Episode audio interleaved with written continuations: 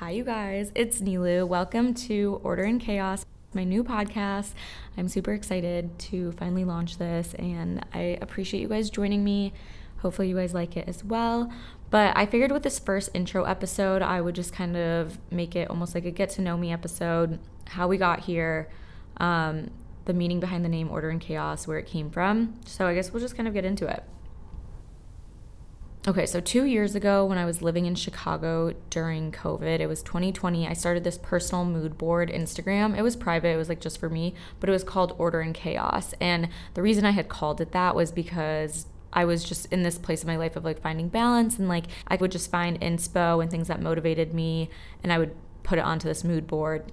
And it would kind of be like my reminder to learn to embrace the positive and negatives in life, and that both are necessary to create a balanced and meaningful life. We'll get into this part a little bit later on a different episode, and I've had previous episodes about it before, but Spark Notes version, I had a pretty serious bus accident that happened to me a couple years prior to me living in Chicago. And during that time, there were so many negative, hard, painful things that came from it. And in order for me to be able to cope with it and deal with it, I basically forced myself to find the good in that situation and learn to just have this overwhelming amount of gratitude. So, Order and Chaos to me was like always about learning to love the uncertainty of life and that those parts are what make life what it is and it's beautiful in its own way. And I've always been a more chaotic person. I'm just like someone who's always been very comfortable with chaos. It doesn't bother me, it doesn't scare me. I kind of just like, I'm like, okay, I know how to deal with it, I'm good with it. And I feel like that is kind of a trauma response, so that's not like healthy. That's its own issue. But in acknowledging that, I learned I needed to find order in my life in these chaotic moments to be able to ground myself and realign. So that's where it came from. I always kind of held on to that name and what it meant to me, but I didn't really know what I was going to do with it. I just like really liked that concept and that name. And then I think originally at the time I was thinking maybe it would be like more of a brand or loungewear apparel because at the like back in 2020 that's like what was like thriving and whatever and i had been doing a different podcast at that point so i didn't really think of it as a podcast name and then last year i got an ephemeral tattoo that said order in chaos and it's a made to fade tattoo. So I told myself by the time that fades, I have to have started Order in Chaos, whatever it was going to be, which is where we're at now. So previous to this podcast, I had co hosted One Drink In that had started in Chicago. It was much more focused on like dating, relationships, and sex, sprinkled with a little bit of mental health and whatnot. And I absolutely loved doing the podcast, and I quickly realized it was one of my biggest passions. I won't get too much into that whole situation today, but basically, that podcast kind of faded out and it made sense for me to rebrand, relaunch, and go on my own. And if you guys are coming from One Drink In, I appreciate you guys for sticking around. I know it's gonna be a little different this time, but again, thanks for being here.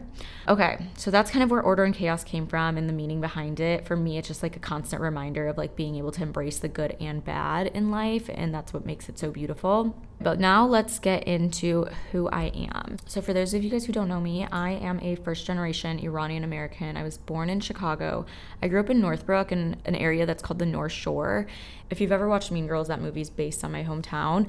So, that is like it's an exaggerated version of my high school experience, but it's not too far off. So I grew up in a pretty wealthy town. That being said, I've, I've seen this comment before where people assume that I come from family money. I don't. It's definitely not. I have two immigrant parents, and they worked really hard to provide me with as much as they could so that I could fit in with my classmates and do everything that I wanted to do. But I always had a job. I always worked throughout high school and college. So anything extra, I paid for myself. But I think I'll do an episode on being a first generation and immigrant parents because that's a whole topic in itself. But, anyways, okay, so I feel like growing up, I was always pretty boy crazy, and I feel like I was heavily influenced by Mary Kate and Ashley movies because they would always be going on these trips and meeting cute boys, and I always like fantasize of that life. I grew up reading the It Girl books and um, Gossip Girl, so I always wanted to go to boarding school and just like have those fun little romances. So I convinced my parents to let me go to summer camp. I went every single summer. It was the best experience of my life. I would go the whole summer. It was like overnight camp in Michigan. If you've ever seen Wet Hot American Summer, again, exaggerated, but not too far off from that. And it was like the best experience of my life. That being said, I quickly learned that I love to have fun and I love to push the boundaries. I like to take risks. Everything I did was for a story. I wanted to always create memories, which could also lead me to a lot of trouble, especially when I went to college. So I graduated high school and I went to Ohio State. I studied communication, the easiest major ever, but it's also the best major ever. And then I had a minor in women's gender sexuality studies, which I loved. I would definitely say in college I was a party girl. I was the person you could hit up and would always be down to go out with you. I mean, I'm still in that sense, that same person where I'm always down. Like if any of my friends text me and they want to go do something, I'm always down because again, do it for the story. But I've had to learn to kind of reel it back a little. And I would say with the partying, I definitely feel like now I've kind of gone away from that side. It's kind of like the party girl to health and wellness pipeline where you kind of just go too crazy and then you want like complete opposite from that. And I'm like on that end now. This is also my public apology announcement to anyone I went to college with. I am so sorry because I was like a monster throughout that experience. There were days where I was really fun and I was the life of the party, and then there was days where I was a feral rat. But anyways, so I always wanted to get into PR and work for a magazine. But basically, I after college, I like didn't really know what I wanted to do. I didn't know where I wanted to move to. I stayed in Columbus, Ohio, and I worked at this amazing healthcare tech company, and I loved it. But in the back of my head, I always wanted to be in more of media and something more creative. And blogging was like starting to blow up at the time, but I was just always scared to do it. I was just nervous what people think. That whole being judged. And my biggest piece of advice is like if there's something you want to do and you're worried about what people think, try so hard to get that voice out of your head because they don't matter and no one's really thinking about you and you should just go for it and do it because it'll be so rewarding. So don't let that stop you from doing something you want to do, especially if it's within social media and putting yourself out there on the internet, which can be scary. But, anyways, I was living in Columbus. I was working at a healthcare tech company, and I was walking to work one morning, and that day, my entire life completely changed. It was never going to be the same again. I was walking to work, and as I crossed the street, I got hit by a bus and basically went right to the ER, went into emergency surgery. I was in ICU, stayed in the trauma unit for a few weeks, moved to another hospital for a few weeks. And this is when I was 23. So I always felt like my early 20s were kind of weird because when I was 23, I was dealing with this crazy accident, these injuries, this recovery, things that like no other 23 year old was dealing with. while all my friends were kind of like living their young 20s lives. And at the time, I was also dating a guy and living with him. So I was kind of doing what most people my age now are doing, I was doing then. I felt like I couldn't really relate to people my age very well because I had this crazy perspective shift. My mindset had been very different. I didn't really want to do the same things as them anymore. I also couldn't physically like do as much as I could before. I got tired really easily, things like that. So it was just a very like different time of my life then. Now I feel the same way where it's like, okay, I'm in my late 20s now and I have a hard time relating to people my age again because now they're settling down, they're getting married, they're getting engaged, having kids, buying houses, whatever. Whereas I'm living in LA, I'm doing whatever I want, I'm having fun. So that's why I've always had to like kind of throw out timelines and not comparing your path to anyone else's path because we've all had very different experiences and you can't really compare your journey to someone else's if they haven't experienced what you've gone through. Okay, so during my recovery, I wasn't really working because I had technically I was on long term disability, or maybe it was called short term disability. I think it was short term disability. But I wasn't working um, and I was starting to lose my mind at home. All I would do was physical therapy. And so I started blogging and getting into social media. And eventually I knew I wanted to change careers. So I figured if I had built up a personal portfolio, I could then pitch myself to other companies or brands and work for them eventually. So I did freelance for a while. And then I eventually quit my healthcare tech job and I actually started hosting and doing social media for like a new nightclub that had opened up. And that kind of like it was a really good experience. I loved working in hospitality, but that year of me working there, I think it was actually less than a year because then COVID happened, but that time of me working there, I kind of I was so good about being healthy and focusing on my wellness journey and I wasn't really drinking a lot and then I worked there and you have like unlimited alcohol. You're surrounded by people who are partying all the time. You're there really late at night. You kind of get wrapped up into the lifestyle so I feel like that year kind of like put me back into a place where I was like eh, okay I need to kind of like pivot again.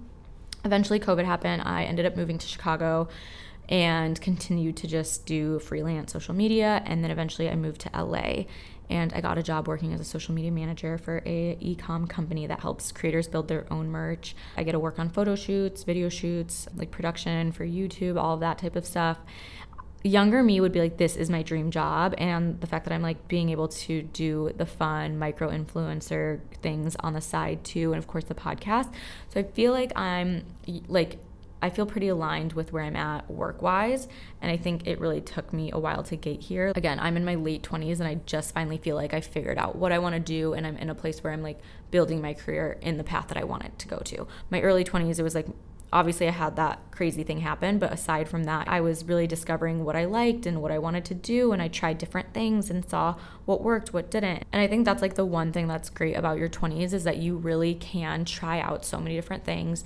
If there's an idea or something that you're like really drawn to, I would just say go try it out because you have nothing to lose right now. You don't really have real big responsibilities. It's like the time for you to test these things out, figure out what you like, what you don't like, and it'll help you kind of get on the right path and that's kind of where I'm at now in my later 20s. I feel like this last year was a little bit tough for me. Just moving to LA was a hard transition for me, especially being from Columbus, which was a very small city, and then in Chicago, which still felt like kind of home to me. It was a very comfortable place, like two very comfortable cities for me where I knew a lot of people, whatever, and then coming to LA and being overwhelmed with how different it was and just like meeting new friends and finding my people, it was not like something that happened right away. I spent a lot of time alone.